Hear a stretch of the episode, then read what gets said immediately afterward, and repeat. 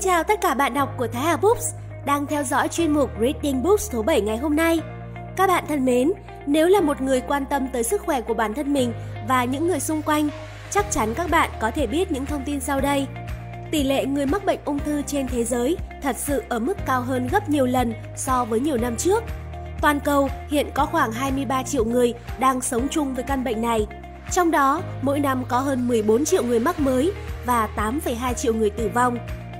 Tại Việt Nam, số trường hợp mới mắc ung thư tăng nhanh từ 68.000 ca năm 2000 lên 126.000 năm 2010 và dự kiến sẽ vượt qua 190.000 ca vào năm 2020. Mỗi năm có hơn 75.000 người chết vì ung thư, tương ứng 205 người mỗi ngày. Đáng lo ngại, khi tính tới hiện nay thì nước ta nằm trong danh sách quốc gia thuộc top 2 có số ca mắc ung thư cao nhất. Thông tin này được công bố từ tổ chức WHO Cụ thể, Việt Nam đang xếp ở vị trí 78 trên 172 quốc gia, vùng lãnh thổ khảo sát với tỷ lệ tử vong 110 trên 100.000 người, ngang với tỷ lệ tại Phần Lan, Somalia, Turkmenistan. Ở nam giới, ung thư phổi chiếm tỷ lệ mắc và tử vong hàng đầu, kế đó là dạ dày, gan, đại trực tràng. Ở nữ giới, lần lượt là ung thư vú, dạ dày, phổi.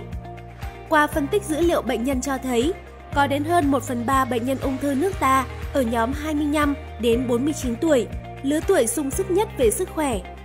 Bạn có người thân hay bạn bè nào đã phải ra đi do ung thư chưa? Phát hiện bản thân hoặc người thân bị ung thư có thể vô cùng đáng sợ. Khi cha của tác giả Ty Bollinger qua đời vào năm 1996, điều đó đã thúc đẩy ông đi tìm đến cùng những gì gây ra ung thư và những liệu pháp điều trị thực sự hiệu quả để chấm dứt căn bệnh khủng khiếp này. Hãy xem xét các sự kiện sau. Mỗi năm, chúng ta phun hơn 450 triệu kg thuốc trừ sâu lên cây trồng. Chúng ta dùng hàng triệu kg thuốc kháng sinh cho gia súc. Chúng ta tiêm hóc môn tăng trưởng cho gia súc. Chúng ta ăn các loại ngũ cốc bị nhiễm độc tố nấm, nấm độc. Chúng ta đổ hàng tỷ tấn chất thải độc hại vào các bãi rác và sông. Chúng ta vô tình đầu độc trẻ em qua tiêm chủng chúng ta uống nước đã bị nhiễm độc bởi clo, flo và các hóa chất khác. Chúng ta uống soda nhiễm đường hóa học. Miệng của chúng ta phủ đầy các chất hàn thủy ngân. Chúng ta hít thở không khí bị ô nhiễm. Chúng ta hút thuốc lá và uống nhiều rượu. Chúng ta ăn chủ yếu là đồ ăn sẵn, thức ăn nhanh và thực phẩm chế biến. Có gì ngạc nhiên nếu chúng ta luôn ốm yếu? Cái gì gây ra ung thư? Tại sao có người bị ung thư, có người lại không? Làm thế nào để chế ngự được bệnh ung thư? Tất cả các vấn đề mà bạn đang quan tâm, lo ngại sẽ được giải mã trong cuốn sách Ung thư, sự thật, hư cấu, gian lận và những phương pháp chữa lành không độc hại. Trong chuyên mục Reading Books tuần này, Thái Hà Books sẽ gửi đến các bạn trích đoạn trong cuốn sách.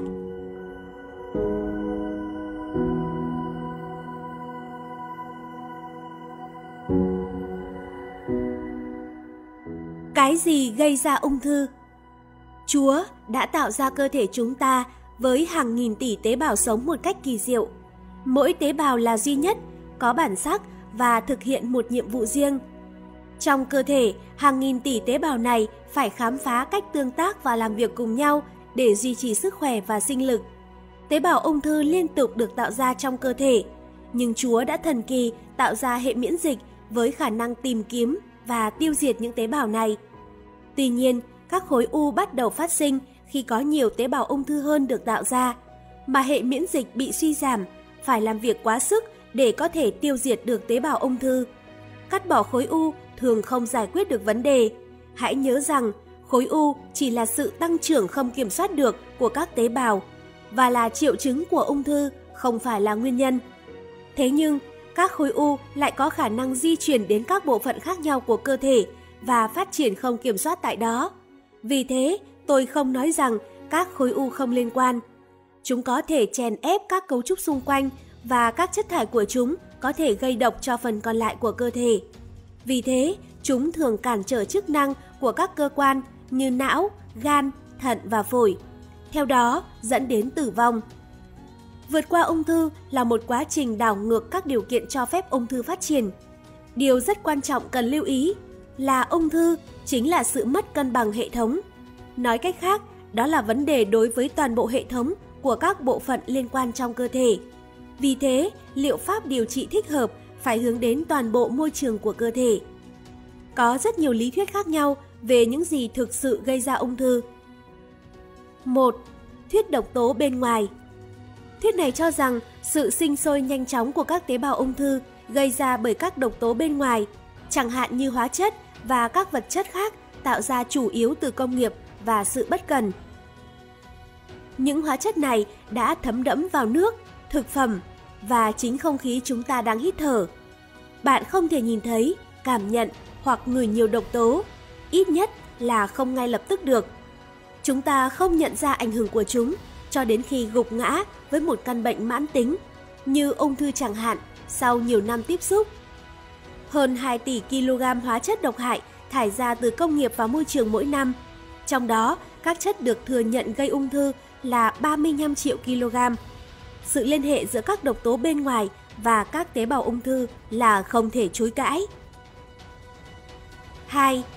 Thuyết vi sinh Thuyết này cho rằng ung thư sinh ra do vi sinh vật đa hình, thay đổi hình dạng, chẳng hạn như nấm, men, vi khuẩn và ký sinh trùng. Không thể phủ nhận là những vi sinh vật gây bệnh này có liên quan đến ung thư. Một số bệnh nhiễm độc do nấm đã bị chẩn đoán nhầm là ung thư bạch cầu. Nhiều nhà nghiên cứu nổi tiếng trong thế kỷ trước đã quan sát thấy tế bào đa hình với sự trợ giúp của kính siêu hiển vi. Tính đa hình được dựa trên quan niệm rằng nấm, nấm mốc, men và vi khuẩn chỉ đơn giản là những giai đoạn khác nhau trong vòng đời của các vi sinh vật. 3. Thuyết hệ miễn dịch Thuyết này giữ vững quan điểm cho rằng ung thư cơ bản là căn bệnh của hệ miễn dịch và nó bắt đầu nảy sinh khi bạn tiếp xúc với chất gây ô nhiễm quá nhiều hoặc sức mạnh của hệ miễn dịch giảm xuống quá thấp. Như một phần của quá trình chuyển hóa bình thường trong cơ thể, bạn sản xuất cỡ chừng từ vài trăm cho đến khoảng 10.000 tế bào ung thư mỗi ngày trong cuộc đời. Nếu hệ miễn dịch hoạt động tốt, nó có khả năng nhận ra từng tế bào trong những tế bào khác thường đó và loại bỏ chúng ra khỏi cơ thể của bạn. Lý do mọi người không bị ung thư là do hệ miễn dịch của họ được thiết kế để ngăn chặn ung thư. 4. Thuyết thiếu dưỡng khí Thuyết này chủ yếu dựa trên các nghiên cứu của bác sĩ Otto Warburg cho rằng ung thư là do chế độ ăn uống và lối sống không lành mạnh dẫn đến tích tụ chất độc hại, theo đó làm quá tải cơ chế tự làm sạch của cơ thể. Ung thư được cho là biểu hiện của sự kích thích của môi trường và dinh dưỡng lâu ngày cũng như sự thiếu hụt trong hệ miễn dịch, tạo nên thiếu oxy trong tế bào, dẫn đến mất kiểm soát sao chép tế bào. Vì oxy là động lực sống chính của chúng ta, nên cũng dễ hiểu khi cho rằng sự thiếu hụt oxy sẽ gây tổn hại cho các cơ quan và cơ thể của chúng ta. Thực tế này là hiển nhiên. 5. Thuyết nổi loạn bên trong Đây là thuyết chủ yếu của Big Medicine. Thuyết này cho rằng sự phát triển bừa bãi quá mức của tế bào ung thư là một loại rối loạn di truyền trong cơ thể. Trong đó, tế bào nổi loạn sẽ phá hủy chính cơ thể sản sinh ra chúng. Một cách logic, nếu thuyết này đúng, nó chỉ có ý nghĩa trong việc làm bất cứ điều gì cần thiết để chấm dứt sự nổi loạn. Thế nên, các bác sĩ cố gắng cắt bỏ và đốt ung thư, hoặc gây độc ung thư bằng thuốc độc, hoặc đưa phóng xạ vào cơ thể để tiêu diệt các tế bào nổi loạn bên trong. Do y học chính thống bám chặt lấy thuyết nổi loạn bên trong, các phác đồ điều trị tiêu chuẩn là cắt bỏ, đầu độc và đốt cháy. Theo tôi, những nguyên nhân chính gây ra ung thư là hệ miễn dịch bị tổn thương do quá tải độc tính, cùng với sự thay thế hô hấp oxy trong tế bào bình thường bằng sự lên men đường. Nói cách khác, tình trạng thiếu dưỡng khí, thiếu oxy ở cấp độ tế bào và suy miễn dịch thường do độc tính là nguyên nhân chính của ung thư. Vi sinh vật chắc chắn có liên quan tới ung thư, tuy nhiên chúng là kết quả của tình trạng thiếu oxy và hệ miễn dịch suy yếu do quá tải chất độc hại. Theo bác sĩ Sharon Bressman, nguyên nhân của ung thư rõ ràng là chế độ ăn, lối sống thiếu lành mạnh và tinh thần kém sinh ra tích tụ chất độc hại làm quá tải cơ chế tự làm sạch. Ung thư là biểu hiện của sự kích thích môi trường và dinh dưỡng lâu ngày. Làm thiếu oxy trong tế bào dẫn đến sao chết tế bào không kiểm soát được. Trong điều kiện bình thường, tế bào cơ thể người thực hiện chức năng bằng cách đốt cháy đường trong oxy để cung cấp năng lượng. Sản phẩm thải ra là carbon dioxide và nước. Tuy nhiên, nếu không đủ oxy ở cấp độ tế bào, thì đốt cháy sẽ không hoàn toàn và hô hấp kỵ khí sẽ bắt đầu, hình thành nên carbon monoxide và axit lactic, hạ thấp pH nội bào của tế bào. Cơ thể không thể dễ dàng tự thoát ra khỏi carbon monoxide vì nó ngăn cản hemoglobin lấy oxy tươi ở phổi và nhiệt độ cơ thể bị hạ thấp. Các axit lactic có thể tăng dần lên trong hệ thống, làm tắc nghẽn các đường tín hiệu thần kinh, cuối cùng là kết tinh và gây thoái hóa. Khi hô hấp kỵ khí bắt đầu, nó kéo dài mãi và tự củng cố. Do thực tế là quá trình này không tạo ra carbon dioxide, chịu trách nhiệm hút oxy ra khỏi hemoglobin. Không có oxy sẽ không có carbon dioxide, dẫn đến không có oxy, rồi theo đó lại không có carbon dioxide và chu kỳ cứ tiếp tục.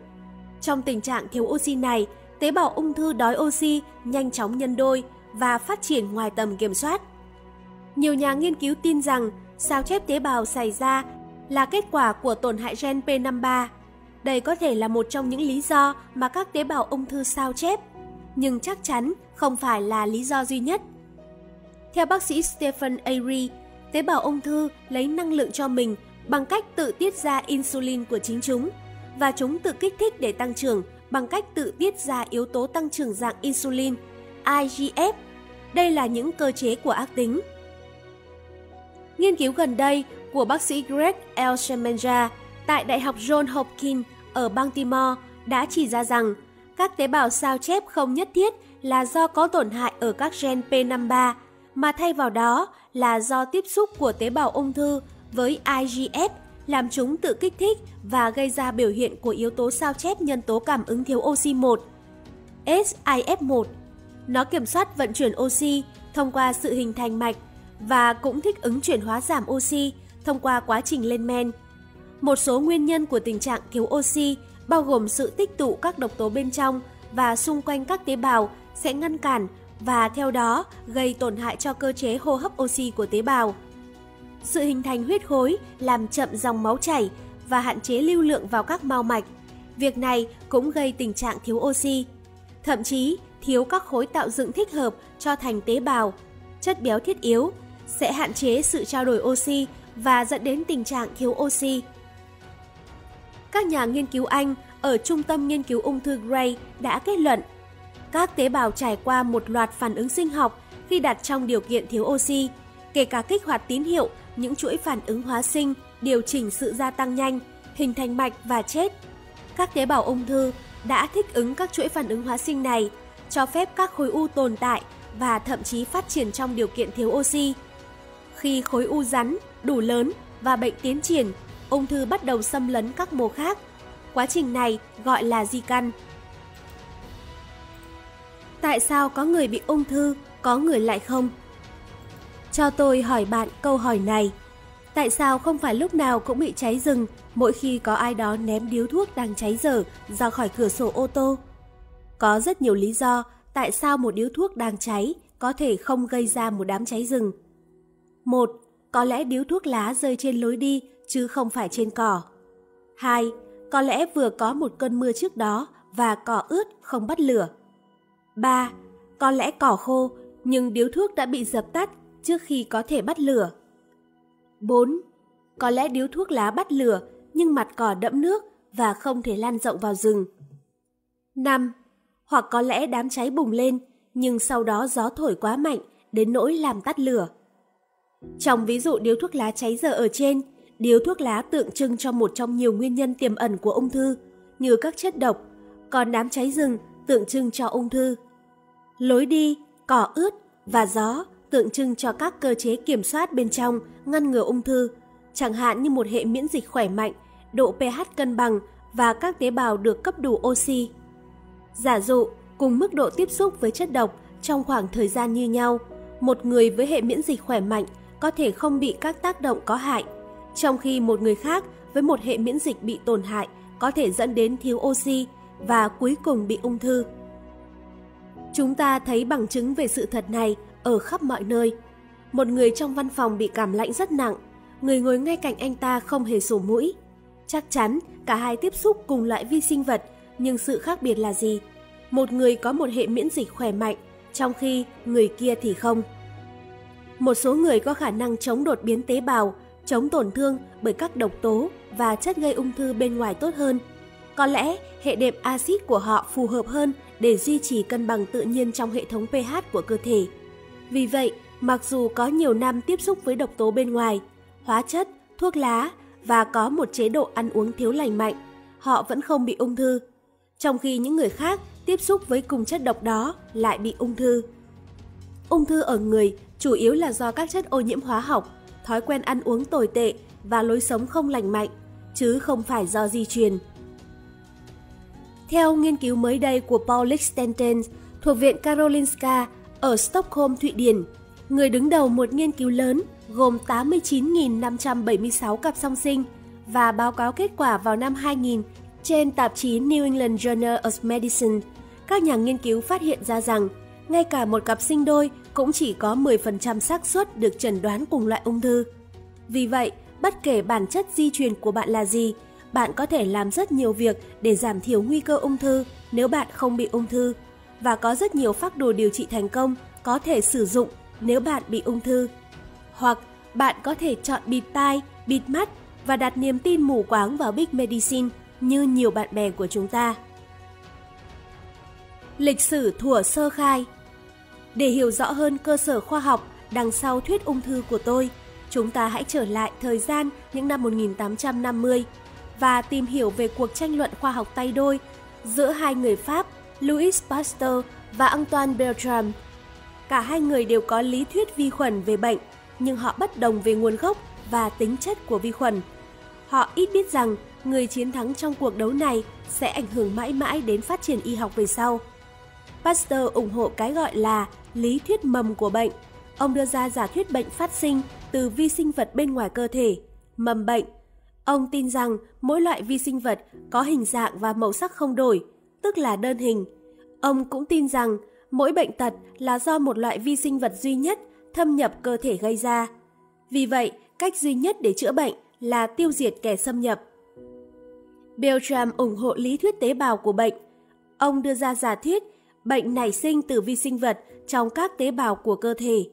Vi sinh vật có thể trải qua các giai đoạn khác nhau của sự phát triển và chúng có thể biến đổi dưới những hình thức tăng trưởng khác nhau trong vòng đời. Nói cách khác, ông tin rằng vi sinh vật là đa hình, nghĩa là nhiều dạng.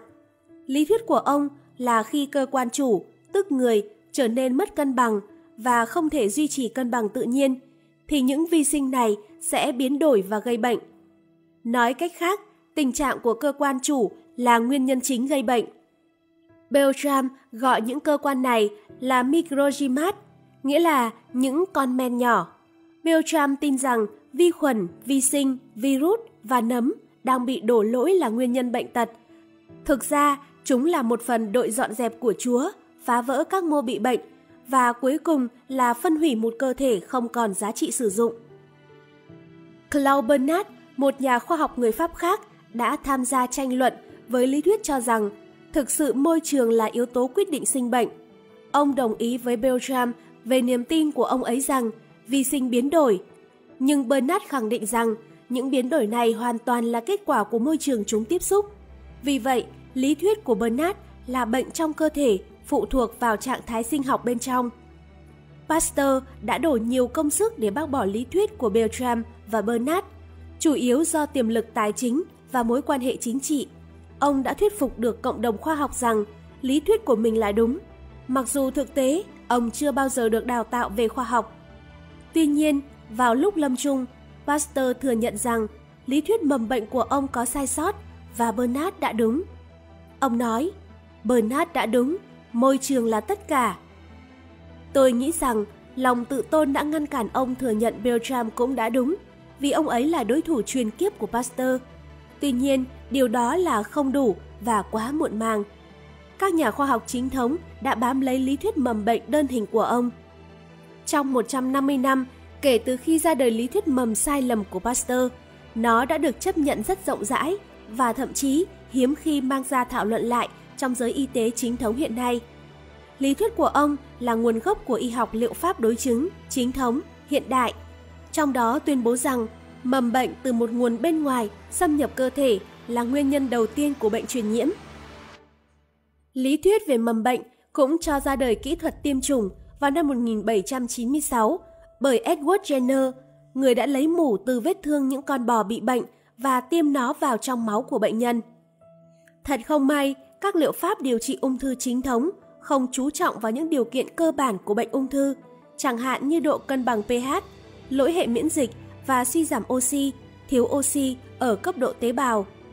Đúng hơn, các phác đồ điều trị ung thư chính thống tập trung vào điều trị các triệu chứng của ung thư như khối u chẳng hạn.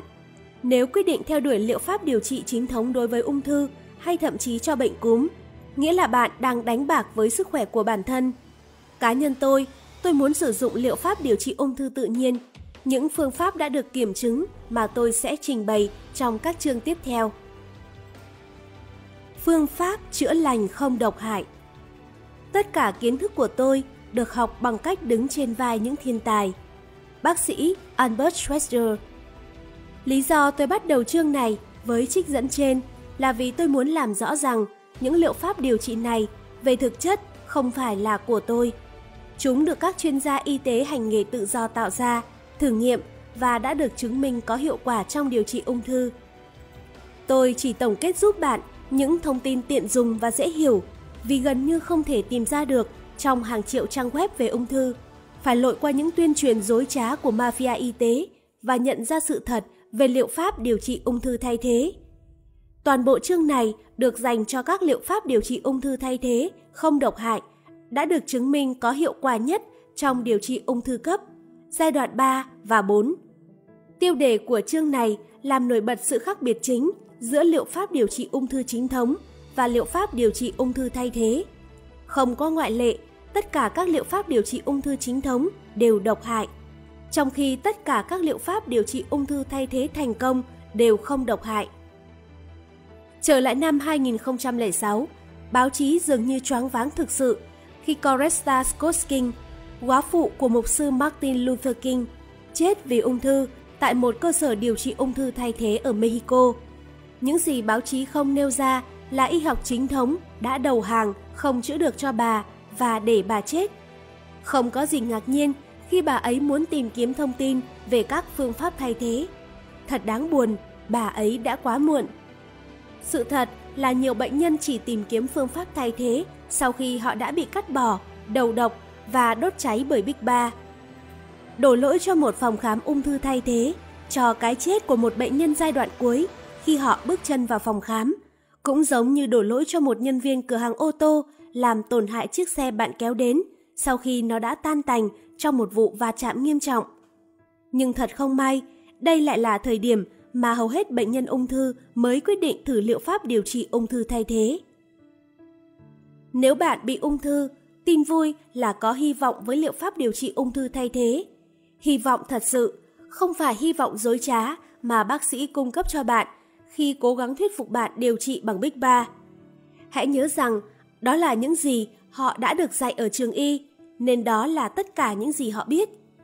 Khi bác sĩ của bạn tỏ ra nghi ngờ về một liệu pháp chữa trị tự nhiên mới, bạn có thể đặt cược là ông ấy chỉ nhai lại những điều dối trá mà ông ấy đã đọc trên tạp chí y khoa mới nhất được Big Pharma tài trợ.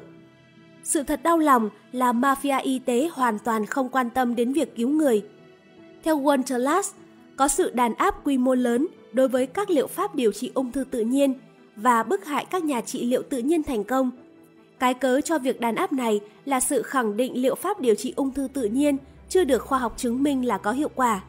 Và điều trị như thế thì dù vô hại cũng có thể trì hoãn điều trị ung thư chính thống đạt hiệu quả cao hơn.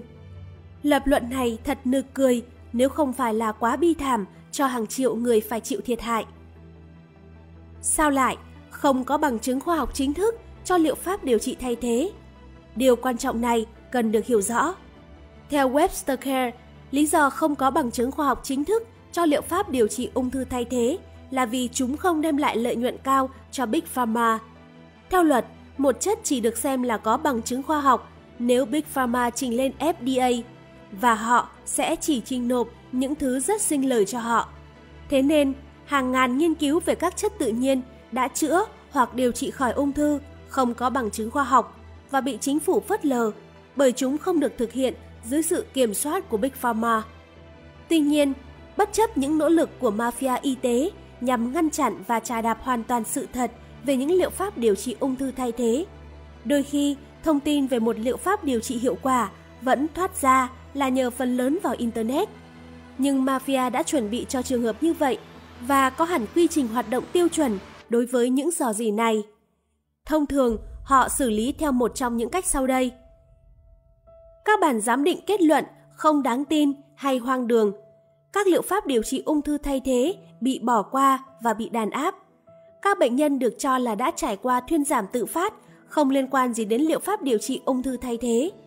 Các bệnh nhân được cho là được chữa khỏi bởi những tác động chậm của liệu pháp điều trị ung thư chính thống.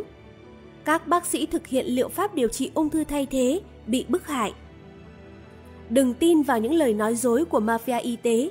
Có một số liệu pháp điều trị ung thư thay thế không độc hại, hiệu quả với bệnh nhân ung thư cấp. Tuy nhiên, do thực tế là Big Pharma bơm hàng tỷ đô la vào quảng cáo mỗi năm, bạn có lẽ chỉ quen thấy liệu pháp điều trị ung thư Big Ba. Hầu hết các liệu pháp điều trị ung thư thay thế đều không tốn kém và không thể cấp độc quyền nhãn hiệu, không cung cấp cho công nghiệp ung thư một xu lợi tức nào.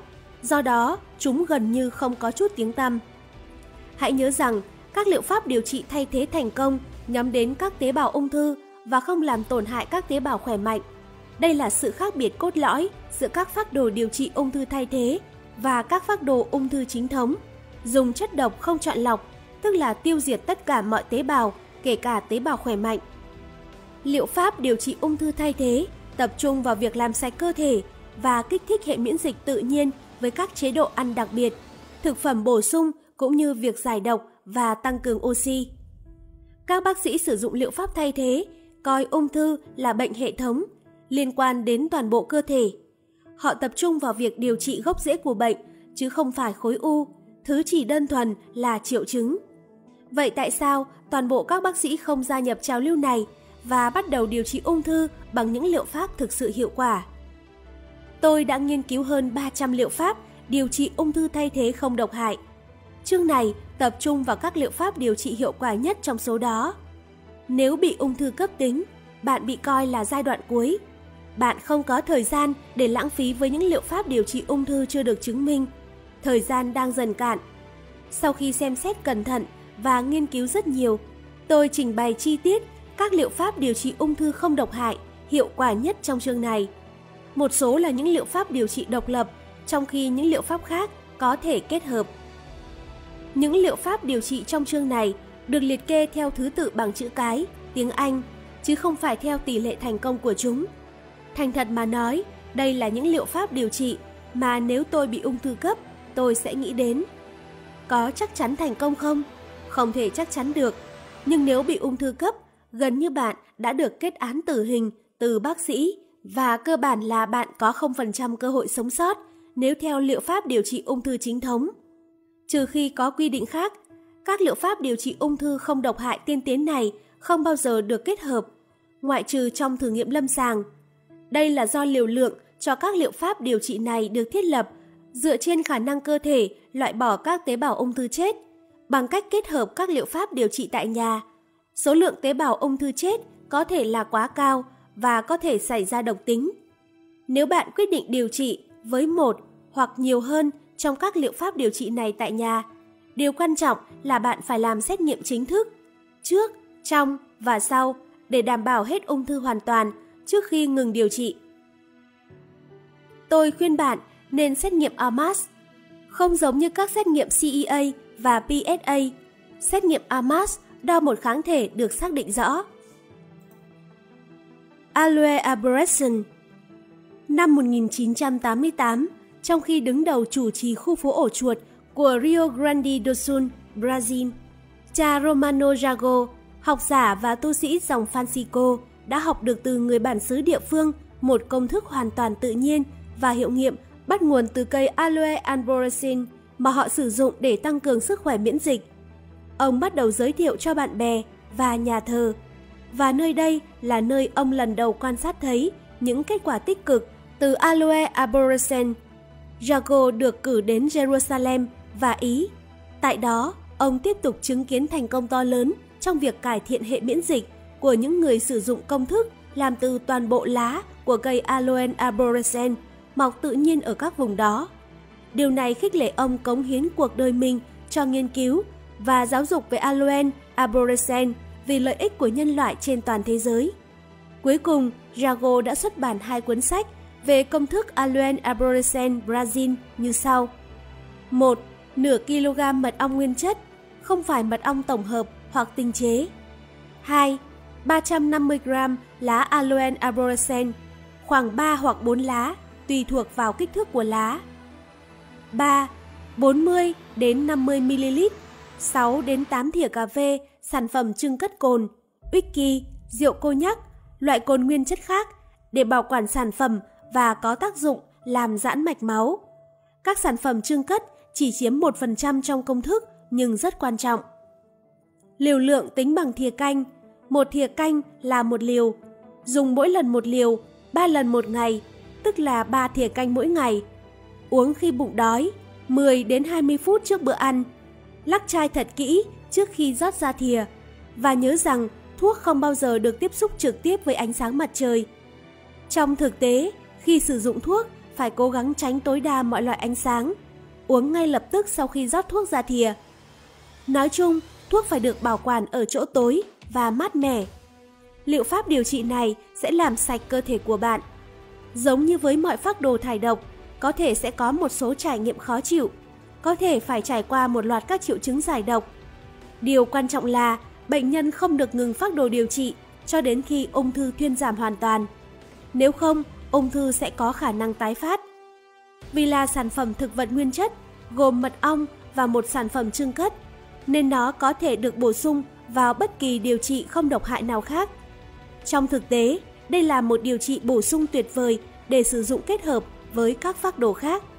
Mặc dù tôi ghét đề cập đến hóa trị liệu, nhưng phác đồ này có thể kết hợp với hóa trị và làm giảm đáng kể các tác dụng phụ.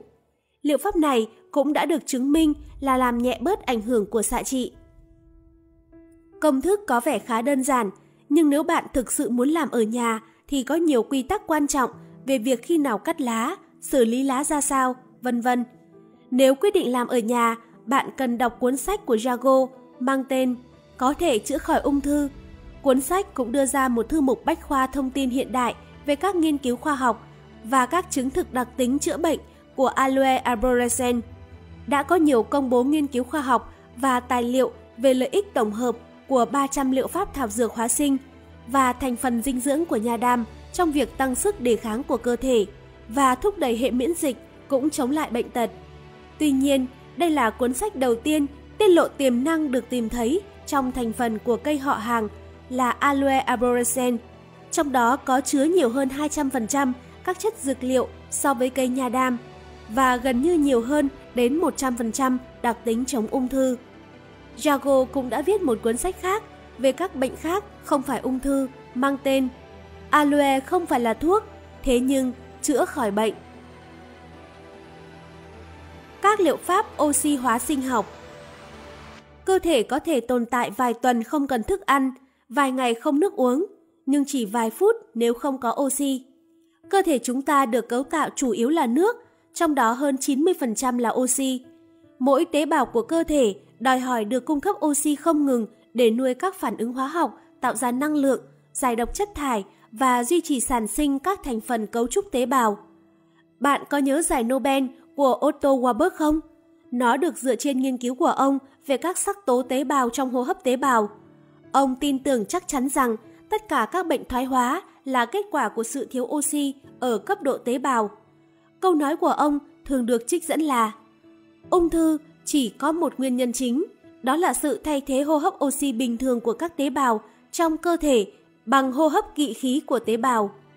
Bác sĩ Warburg chỉ ra rằng chất nào lấy đi oxy của tế bào là chất gây ung thư. Năm 1966, ông tuyên bố rằng việc đi tìm các chất gây ung thư mới là vô ích bởi vì kết quả cuối cùng của mỗi lần tìm là như nhau. Tế bào bị tước đi oxy. Ông cũng nói thêm rằng việc tìm kiếm không ngừng các chất gây ung thư mới là phản tác dụng vì nó che khuất nguyên nhân chính, thiếu oxy và do đó ngăn cản điều trị thích hợp. Một khi mức độ oxy có sẵn cho một tế bào giảm xuống dưới 40% so với bình thường tế bào buộc phải chuyển sang phương pháp kém hơn để sản xuất năng lượng, gọi là lên men. Khi đó, tế bào mất đi sự điều chỉnh sao chép vì tự kích thích với các yếu tố tăng trưởng như IGF để đáp ứng tình trạng thiếu oxy. Định nghĩa đơn giản, oxy hóa là sự tương tác giữa oxy và bất kỳ chất nào nó tiếp xúc. Thở oxy là một quá trình oxy hóa, không thể có cuộc sống nếu không có quá trình oxy hóa. Cơ thể sử dụng oxy hóa như tuyến đầu tiên bảo vệ chống lại vi khuẩn, virus, nấm men và ký sinh trùng. Khi chúng ta sử dụng những nguyên lý chính của oxy hóa để mang lại những cải thiện trong cơ thể, việc đó được gọi là liệu pháp oxy hóa. Hầu hết các phản ứng sinh hóa trong cơ thể là cân bằng thông qua các cơ chế khử. Khử có nghĩa là giảm oxy hóa. Bất cứ khi nào một chất bị giảm, thu electron thì thứ khác phải bị oxy hóa, tức là mất đi electron để các phản ứng giữ cân bằng.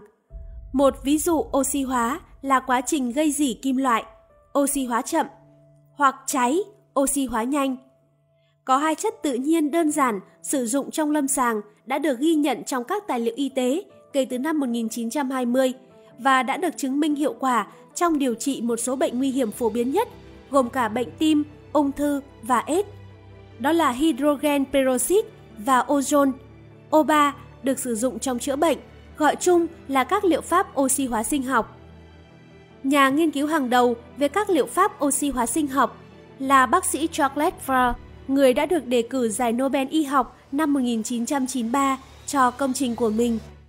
Triết lý đằng sau liệu pháp oxy hóa sinh học rất đơn giản. Nếu hệ thống oxy của cơ thể bị yếu hoặc thiếu do không tập thể dục, chế độ ăn uống không lành mạnh, ô nhiễm môi trường, hút thuốc lá hoặc thở không đúng, cơ thể không thể loại bỏ thỏa đáng các độc tố. Các liệu pháp oxy hóa sinh học được sử dụng để cung cấp cho cơ thể oxy dạng tích cực. Uống, tiêm tĩnh mạch hoặc qua da để loại bỏ độc tố và chống lại bệnh tật. Khi peroxide hydrogen hoặc ozone trong cơ thể tách nhỏ thành vô số gốc oxy hóa phụ khác nhau, chúng tiếp xúc với vi sinh vật kỵ khí. Vi sinh vật có khả năng sống không cần có không khí, cũng như các tế bào mô thiếu hụt hoặc bị bệnh. Nó chỉ oxy hóa các tế bào này, trong khi không đụng đến các tế bào khỏe mạnh nguyên vẹn. Khi cơ thể trở nên bão hòa với những hình thức đặc biệt này của oxy, nó đạt đến trạng thái tinh khiết, trong đó các vi sinh vật gây bệnh bị tiêu diệt, trong khi độc tính cơ bản bị oxy hóa và loại bỏ.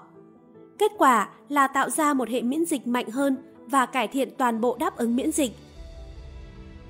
Ozone được Friedrich Strombein phát hiện vào năm 1840.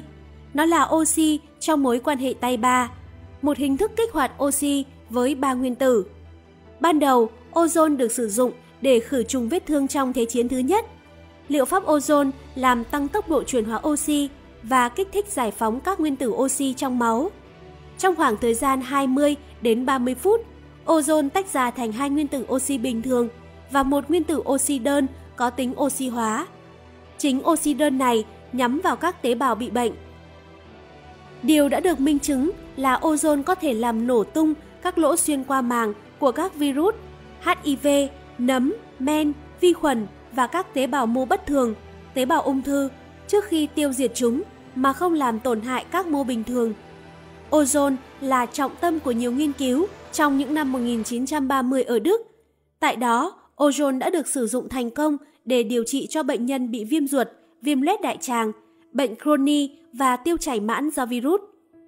Ozone y tế được làm từ oxy tinh khiết kết hợp với năng lượng điện, sử dụng một máy phát ozone để tạo thành ozone. Ozone có thêm một phân tử oxy, oxy đơn mà nó không muốn ở đó. Vì vậy, nó tách ra và cố gắng liên kết với các phân tử khác như carbon monoxide, rất nguy hiểm, và biến nó thành carbon dioxide. Cơ thể biết phải làm gì với nó. Cơ thể chúng ta thích oxy, cho nên oxy đơn đó bị ăn ngấu nghiến bởi mọi thứ tốt trong cơ thể và tiêu hủy mọi thứ xấu. Vì tác nhân gây bệnh như vi khuẩn, virus, nấm mốc, nấm, ký sinh trùng và ung thư rất ghét ozone. Sau khi oxy đơn biến mất thì còn lại oxy. Vậy làm thế nào đưa được ozone vào cơ thể? Một phương pháp tuyệt vời là thông qua ozone 4, tiêm một chất lỏng bão hòa ozone vào máu. Một phương pháp hiệu quả là liệu pháp autohemotherapy qua chai truyền dịch. 10 đến 15 ml máu được lấy ra khỏi cơ thể, bão hòa với ozone và sau đó được đưa trở lại cơ thể. Có lẽ liệu pháp ozone hiệu quả nhất trong tất cả là tắm hơi ozone với ứng dụng kép của ozone và thân nhiệt cao. Tiêm trực tiếp thì mạnh, nhưng gần như không có sẵn như tắm hơi ozone, thứ mà hầu như người nào cũng có thể sử dụng tại nhà cho bản thân và gia đình rất tuyệt vời. Hãy nhớ rằng, năng lượng của ozone thực hiện công việc này, do đó ozone luôn được coi là liệu pháp điện. Như Tesla nói, oxy chỉ là vật dẫn điện vào cơ thể. Ozone kích thích sự sản xuất các cytokine. Cytokine là các tế bào sứ giả như các protein kháng virus và chất sát khuẩn trong bạch cầu, kích hoạt phản ứng của những thay đổi tích cực trong toàn hệ miễn dịch. Việc tăng cường sự có mặt của oxy lần lượt hỗ trợ các chức năng trao đổi chất và giải độc của tất cả các cơ quan trong cơ thể. Như tôi đã đề cập, không giống như phần lớn các vi khuẩn, nấm và virus, Chúa đã thiết kế cơ thể chúng ta để tự bảo vệ đối với phản ứng của oxy đơn. Đó là nhờ việc sản xuất tế bào của enzyme phòng thủ. Để tạo ra các enzyme này, cần một năng lượng thích hợp, nhưng tế bào ung thư yếu ớt sẽ không có năng lượng để tạo ra chúng. Thế nên, nó bị oxy hóa đơn tấn công. Theo đó, ozone không làm hại các tế bào khỏe mạnh, nhưng có tính diệt khuẩn, diệt nấm và diệt virus rất rõ rệt. Và vì thế, được sử dụng rộng rãi trong khử trùng vết thương, cũng như vi khuẩn và virus gây bệnh. Ozone chọn lọc chất độc, thế nên kết quả cuối cùng là liệu pháp ozone diệt vi khuẩn, virus, nấm và men có hại, nhưng không đụng đến các tế bào khỏe mạnh.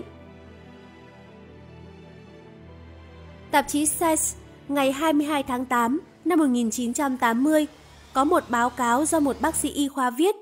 Street, Cow, Haga và Lee.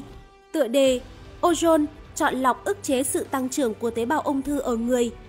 Báo cáo nói, sự phát triển của các tế bào ung thư ở người đến từ ung thư phổi, vú và tử cung đã được ngăn chặn một cách chọn lọc với liều phụ thuộc ozone ở 0,3 đến 0,8 phần triệu ozone trong không khí xung quanh trong 8 ngày nuôi cấy. Nhị bội nguyên bào sợi phổi người hoạt động như những tế bào kiểm soát không ung thư. Sự hiện diện của ozone ở 0,3 đến 0,5 phần triệu đã ức chế sự tăng trưởng của tế bào ung thư tương ứng 40 và 60%. Các tế bào phổi không ung thư không bị tác động ở những mức này. Tiếp xúc với ozone tại 0,8 phần triệu ức chế sự tăng trưởng tế bào ung thư hơn 90% và kiểm soát sự tăng trưởng của tế bào nhỏ hơn 50%. Rõ ràng, cơ chế phòng vệ chống lại ozone gây tổn hại đang bị suy giảm trong các tế bào ung thư ở người. Bằng chứng từ những nghiên cứu này của các bác sĩ là không thể chối cãi. Cả EPA, Cục Bảo vệ Môi trường Mỹ và FDA thừa nhận khả năng oxy hóa của ozone là hơn 99,99% cho tất cả các tác nhân gây bệnh qua đường nước. Ozone đã được sử dụng vào mục đích sức khỏe từ năm 1860 và hiện đang được sử dụng tại hơn 16 quốc gia. Sử dụng rộng rãi nhất là ở Đức, nơi có hơn 7.000 bác sĩ đã điều trị cho hơn 12 triệu người kể từ Thế chiến thứ hai. Tuy nhiên, bạn cũng có thể đoán được FDA không cho phép thử nghiệm ozone và đã ngược đãi các bác sĩ sử dụng nó. Theo bác sĩ Hen Nieper, người đã sử dụng ozone ở Hanover, Đức, bạn sẽ không tin có bao nhiêu quan chức FDA hay họ hàng người quen của các quan chức FDA đến chỗ tôi khám ở Hanover đâu. Bạn sẽ không tin điều này. Họ hoặc là các giám đốc của AMA hoặc ACA hoặc các chủ tịch của các viện ung thư chính thống. Đó là một thực tế. Ngoài ra, nhiều người nổi tiếng đến Đức để được bác sĩ Nipper điều trị. Có cả Tổng thống Ronald Reagan, Sir Anthony Quinn, Sir Anthony Quinn, William Holden, John Wayne, June Brainy.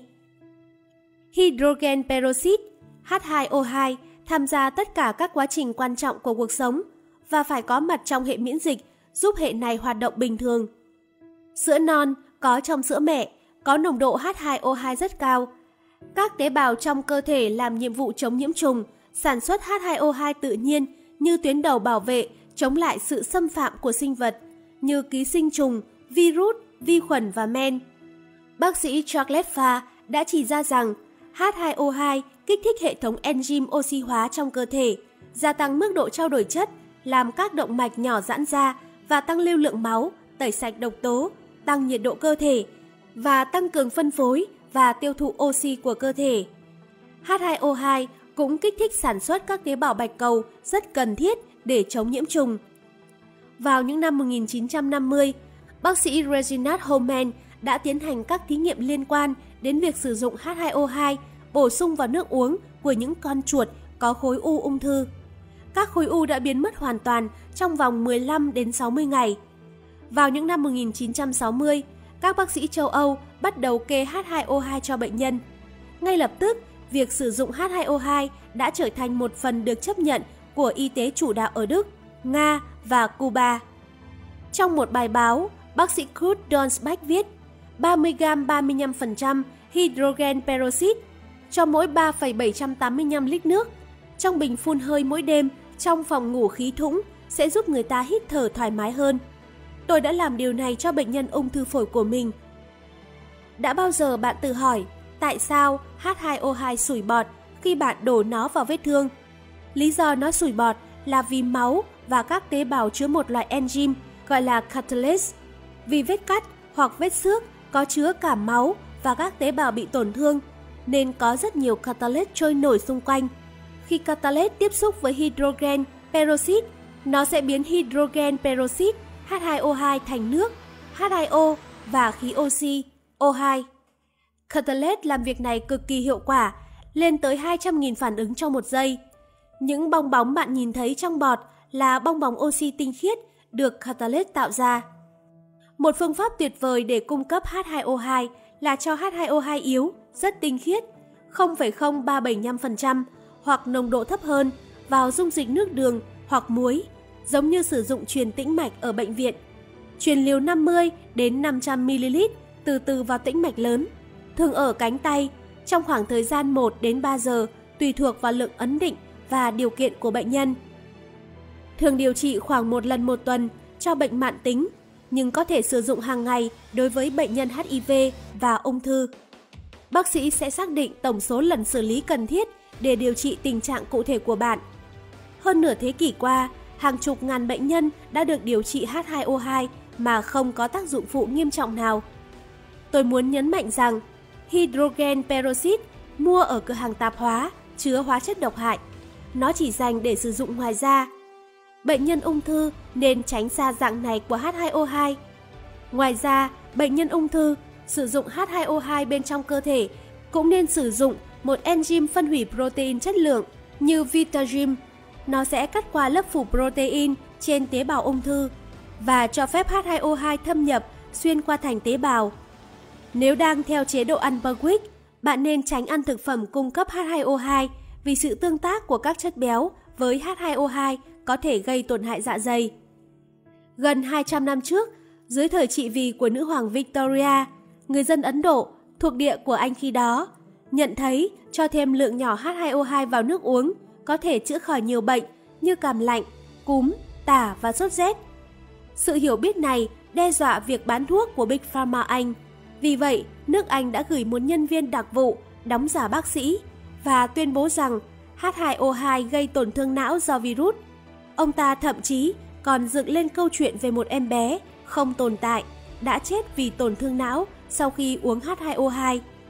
Do xuất phát từ một bác sĩ nên câu chuyện bịa đặt đó đã được chấp nhận là thật và người dân Ấn Độ đã bắt đầu mua các loại thuốc của anh.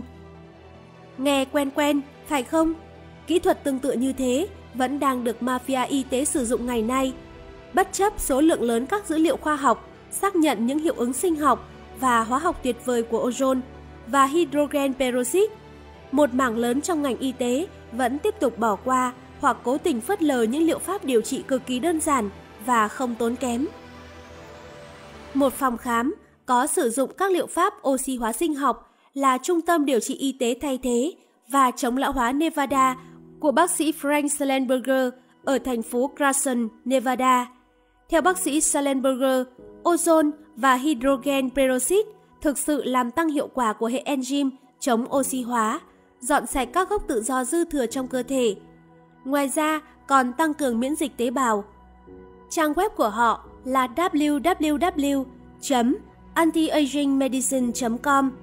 Một phòng khám tuyệt vời khác là chăm sóc y tế và phục hồi do bác sĩ Ross Hauser điều hành ở Illinois.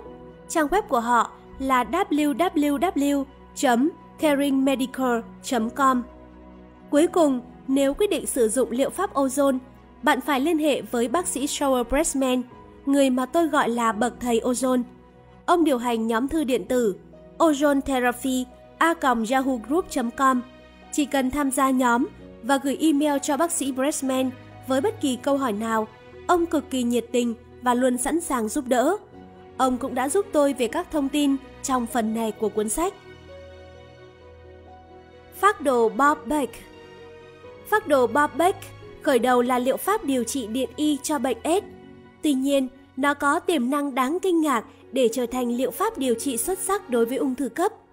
Trở lại năm 1990, hai bác sĩ William D. Lyman và Stephen Kelly đã khám phá ra rằng một dòng điện nhỏ có thể vô hiệu hóa các vi sinh sinh sôi nảy nở, theo đó làm cho chúng bị trơ hoặc vô hại. Đây là một trong những khám phá vĩ đại nhất trong lịch sử y học, bởi vì hầu như tất cả các bệnh đều do một loại vi sinh gây ra hoặc làm nặng thêm. Phát hiện này là phép chữa bệnh cho gần như tất cả các bệnh được biết đến ở loài người. Song, mặc dù công nghệ của họ được dẫn chứng rõ ràng bằng tài liệu, nhưng y học chính thống không quan tâm đến khám phá này. Y học chính thống quan tâm đến điều trị chứ không phải là chữa bệnh, bởi điều trị mang lại nhiều lợi nhuận hơn là chữa bệnh cho họ. Beck qua đời năm 2002. Ông là tiến sĩ vật lý và đã có 30 năm nghiên cứu điện y. Ông đã nghiên cứu khám phá của Lyman và Kali và tìm ra phương pháp không xâm lấn để sử dụng. Theo Beck, tôi đọc được một bài báo trên Science News công bố ngày 30 tháng 3 năm 1991. Trang 207 mô tả phương pháp xử lý gây sốc cho bệnh AIDS được cao đẳng y Albert Einstein tại New York đề xuất, trong đó vô tình phát hiện ra cách chữa trị tất cả các chủng loại AIDS. Vì vậy, tôi quan tâm vấn đề này và tôi thấy bài viết về chữa AIDS đã được trình bày tại hội nghị chung về các liệu pháp kết hợp ở Washington DC vào ngày 14 tháng 3 năm 1991 tại hội nghị chuyên đề quốc tế đầu tiên về liệu pháp kết hợp. Khi cố tìm một bản sao bài viết này để xem nội dung, tôi thấy họ đã thủ tiêu toàn bộ hoặc đã cắt xén. Chúng tôi đã thuê một thám tử tư và có được bản tóm tắt cá nhân của một người tham dự hội nghị. Tôi cũng tiến hành tìm kiếm trên máy tính và chỉ có duy nhất một kết quả đề cập đến công nghệ này là bài báo vượt ngoài giới hạn trong tạp chí Longevity số ra tháng 12 năm 1992.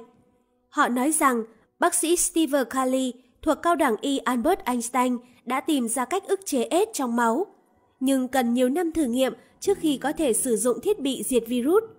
Nói cách khác, họ phát hiện ra và sau đó cố che đậy ngay lập tức. Nhưng đã xảy ra một điều rất khôi hài. Hai năm sau, một bằng sáng chế bất ngờ xuất hiện. Cục sáng chế Mỹ đã mô tả toàn bộ quá trình bạn có thể xem bằng sáng chế số 5188738. Trong đó, bác sĩ Kali mô tả quá trình làm suy yếu bất kỳ vi khuẩn hoặc virus nào, bao gồm cả HIVS, ký sinh trùng và tất cả các loại nấm chứa trong máu, khiến chúng bị vô hiệu khi lây nhiễm tế bào của người khỏe mạnh bình thường. Đây là tài liệu chính phủ, đó là năm 1990. Tại sao họ không nói với công chúng về điều đó? Tôi quyết định nếu có một ca chắc chắn chữa khỏi AIDS, tôi phải tìm hiểu về nó. Khi nghiên cứu công trình của bác sĩ Kali, tôi quyết định xúc tiến và tài trợ công trình này. Chúng tôi nhận thấy nó luôn hoạt động hiệu quả. Sau đó, tôi phát hiện ra rằng công nghệ này có một lịch sử lâu đời. Chúng tôi lần ngược 107 năm theo dấu vết của bằng sáng chế này.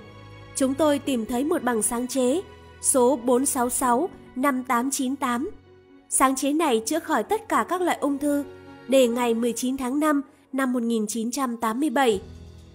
Tại sao việc này bị ỉm đi? Tại sao bác sĩ không nói cho bạn biết về một phương pháp chữa ung thư đã được kiểm chứng? Câu trả lời là các bác sĩ thu về 735.000 đô la từ mỗi bệnh nhân phẫu thuật, sử dụng hóa trị, chụp x-quang, nhập viện. Đây là số liệu thống kê chính thức từ Bộ Thương mại Mỹ. Thật không may, chữa khỏi cho bệnh nhân đồng nghĩa mất khách hàng. Ban đầu, nghiên cứu của bác sĩ Beck đã phải thực hiện bên ngoài nước Mỹ. Máy điện y đầu tiên của ông gọi là máy lọc máu hay máy kích điện máu. Máy kích điện máu tạo ra một dòng điện xoay chiều rất nhỏ, phá hủy enzyme chính trên bề mặt vi sinh và ngăn ngừa nó sinh sôi nảy nở. Cơ thể đào thải vi sinh vô hiệu một cách an toàn. Thế nhưng, bác sĩ Beck phát hiện ra trong một số trường hợp, virus ẩn náu trong cơ thể và không hoạt động, do đó không lưu thông cùng máu. Sau đó, ông đã phát triển máy điện y thứ hai, máy sung điện từ để vô hiệu hóa các vi sinh không lưu thông trong máu. Phác đồ của bác sĩ Beck cũng bao gồm chất keo bạc và nước ozone. Vì phác đồ này có khả năng tiêu diệt cả các vi khuẩn thân thiện trong đường tiêu hóa, nên bạn phải xem xét bổ sung thêm một số chế phẩm sinh học mạnh vào chế độ ăn. Có ít nhất một người đã bị tống giam vì bán máy theo phác đồ Bob Beck và hai người khác đã chết một cách bí ẩn. Bob Beck tin rằng liệu pháp điều trị của ông loại bỏ hẳn các loại vi sinh từ cơ thể của một người cũng là phương pháp hiệu nghiệm để khôi phục lại hệ miễn dịch của người đó. Ông cảm nhận rằng đó là lý do quan trọng khiến phương pháp này cực kỳ thành công trên bệnh nhân ung thư. Quan trọng không liệu pháp điều trị ung thư thay thế nào hoặc điều trị ung thư chính thống nào có thể được sử dụng cùng với phác đồ Bob Beck. Tất cả các liệu pháp điều trị ung thư khác phải được dừng lại ít nhất 2 ngày trước khi bắt đầu phác đồ Bob Beck. Pháp đồ Bob Beck phải được sử dụng riêng, không thuốc kê đơn, không thảo mộc, vân vân.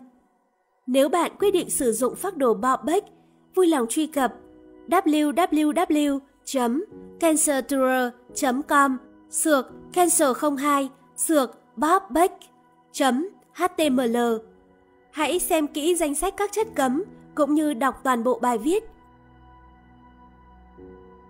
Phương thuốc nho Brand Care Trong những năm 1920, Johanna Brand ở Nam Phi cho biết bà đã chữa khỏi ung thư dạ dày bằng thứ bà gọi là phương thuốc nho. Vài năm sau đó, bà viết một cuốn sách hấp dẫn tiết lộ các chi tiết cụ thể về việc làm thế nào bà tự thoát khỏi ung thư. Về cơ bản, Brand ăn nho, rất nhiều nho, ăn cả vỏ và hạt. Thì ra, nho có chứa một chất gọi là resveratrol. Theo nhà nghiên cứu nổi tiếng, bác sĩ John Pejuto của Đại học Illinois tại Chicago, chất phenol tự nhiên được tìm thấy này có nhiều cách tác động, ức chế sự phát triển ung thư ở nhiều giai đoạn khác nhau. Đó là điều đáng chú ý. Người ta cũng tin rằng resveratrol kích hoạt gen P53 gây ra quá trình chết tự nhiên ở tế bào. Ngoài resveratrol, nho, đặc biệt là nho Concordia, còn chứa nhiều chất dinh dưỡng khác có tác dụng diệt tế bào ung thư, chẳng hạn như axit ellagic, lycopene, selenium, catechin, quercetin, axit gallic và vitamin B17. Thật là một kho vũ khí tuyệt vời để chống ung thư. Nhiều thứ đã thay đổi kể từ khi Brand công bố chế độ ăn với phương thuốc nho của bà vào những năm 1920. Tôi đã theo dõi chế độ ăn này dựa trên khuyến nghị của Webster Care. Do vậy, tôi gọi là phương thuốc nho Brand Care. Ví dụ, một lượng nhỏ khoáng chất trong đất hầu như đã bị cạn kiệt trong vòng nửa thế kỷ qua, còn clo và flo thì được bổ sung vào hệ thống cấp nước. Tôi đề cập đến chuyện này vì toàn bộ nước ép nho, gồm cả nho sạch, có thể đã được pha trộn với nước có clo. Ngoài ra, theo luật thì toàn bộ nước ép nho đều phải được tiệt trùng. Do đó, phá hủy các enzyme rất quan trọng cho quá trình tiêu hóa nước ép nho. Vì thế, phương thuốc nho Brancare đòi hỏi một lượng nho nhất định. Một ngày điển hình của chế độ ăn Brancare gồm 12 giờ nhịn ăn sau 12 giờ ăn nho. Trong thời gian đó, bạn tuyệt đối không ăn gì khác ngoại trừ nho, nho đặc và nước ép nho tươi. Ăn từ từ trong suốt thời gian 12 giờ, không chỉ vào bữa ăn. Trong thời gian này, bạn ăn từ 2 lít đến 4 lít nước nho đặc, tinh khiết, được làm từ máy chế biến nho. Để tránh buồn nôn và tối đa hóa hiệu quả của nho đặc, hãy chia thành 8 phần bằng nhau, ăn từ từ mỗi tiếng rưỡi một lần, trong thời gian 12 giờ. Phải đảm bảo uống mỗi ngày ít nhất 4 lít nước suối tinh khiết hoặc nước giếng phun, phân đều ra cho cả hai giai đoạn 12 giờ và uống cùng nho đặc trong thời gian ăn. Phải đảm bảo nước của bạn không qua xử lý clo hoặc flo. Nước ép nho đặc phải có cả hạt và vỏ nho nghiền nát. Và nho thì nên là nho con kho tía. Không mua nho không hạt hoặc nho xanh vì chúng không có những chất tốt mà nho con kho tía có. Và mua nho hữu cơ nếu được. Vì nho bị phun tưới rất nhiều thuốc trừ sâu. Nếu không thể có được nho hữu cơ, hãy ngâm nho thật đảm bảo trong nước suối ấm ít nhất 15 phút và rửa tráng thật sạch. Trong khi nhịn uống, các tế bào ung thư rất đói. Sau đó, khi có thức ăn, những gì chúng nhận được là nho. Chúng nuốt ngấu nghiến vì nho chứa nồng độ đường tự nhiên cao và các tế bào ung thư lại thích đường. Tuy nhiên, những loại nho này cũng chứa một số chất dinh dưỡng quan trọng tiêu diệt ung thư như liệt kê ở trên. Vì vậy, thực chất là chúng ta đánh lừa các tế bào ung thư nuốt tất cả các chất dinh dưỡng chống ung thư. Nó giống như việc cho chất độc vào kẹo và sau đó đưa cho đứa trẻ đang chết đói. Và vì các tế bào ung thư cực kỳ kém hiệu quả trong việc sản xuất năng lượng, chúng đòi hỏi nhiều đường hơn các tế bào khỏe mạnh bình thường, nên chúng nuốt nhiều nho hơn. Và như chúng ta đã biết, các tế bào ung thư tiêu thụ nhiều đường gấp 18 lần và tiêu thụ các chất dinh dưỡng chống ung thư trong nho nhiều gấp 18 lần so với các tế bào khỏe mạnh bình thường. Do đó, chế độ ăn uống Brain Care là một trong những cách tốt nhất để tiêu diệt tế bào ung thư. Cần phải dùng những thực phẩm bổ sung gì với phương thuốc nho Brain Care? 1. Chiết xuất hạt nho. Kiểm tra thành phần để nhận được nhiều OPC nhất. 2. Chiết xuất vỏ nho. Kiểm tra thành phần để có được nhiều resveratrol nhất. 3.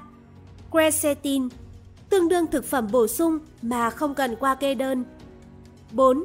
Vitamin C 12 đến 15 g chia ra trong ngày, tăng dần đến lượng này trong 2 tuần, không bắt đầu ở mức 12 đến 15 g. 5.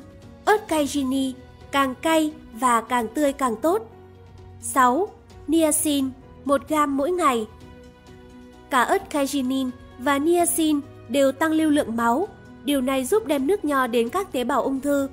Tế bào ung thư thường phát triển mạnh ở khu vực lưu thông kém. Bạn có thể sử dụng những liệu pháp điều trị gì cùng với phương thuốc nho?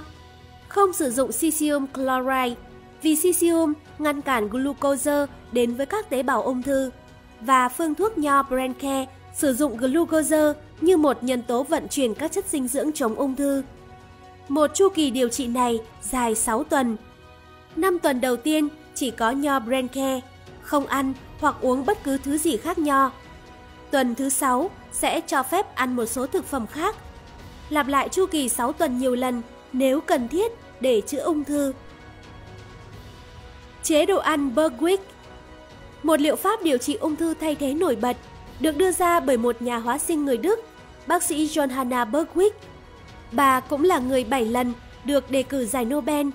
Đóng góp y tế quan trọng nhất của bà liên quan đến nghiên cứu vai trò của các axit béo thiết yếu, EFA, để sản xuất đại trà và phân phối thực phẩm giàu tinh dầu. Các nhà sản xuất thực phẩm cố ý thay đổi thành phần hóa học của các loại dầu để có hạn sử dụng dài hơn.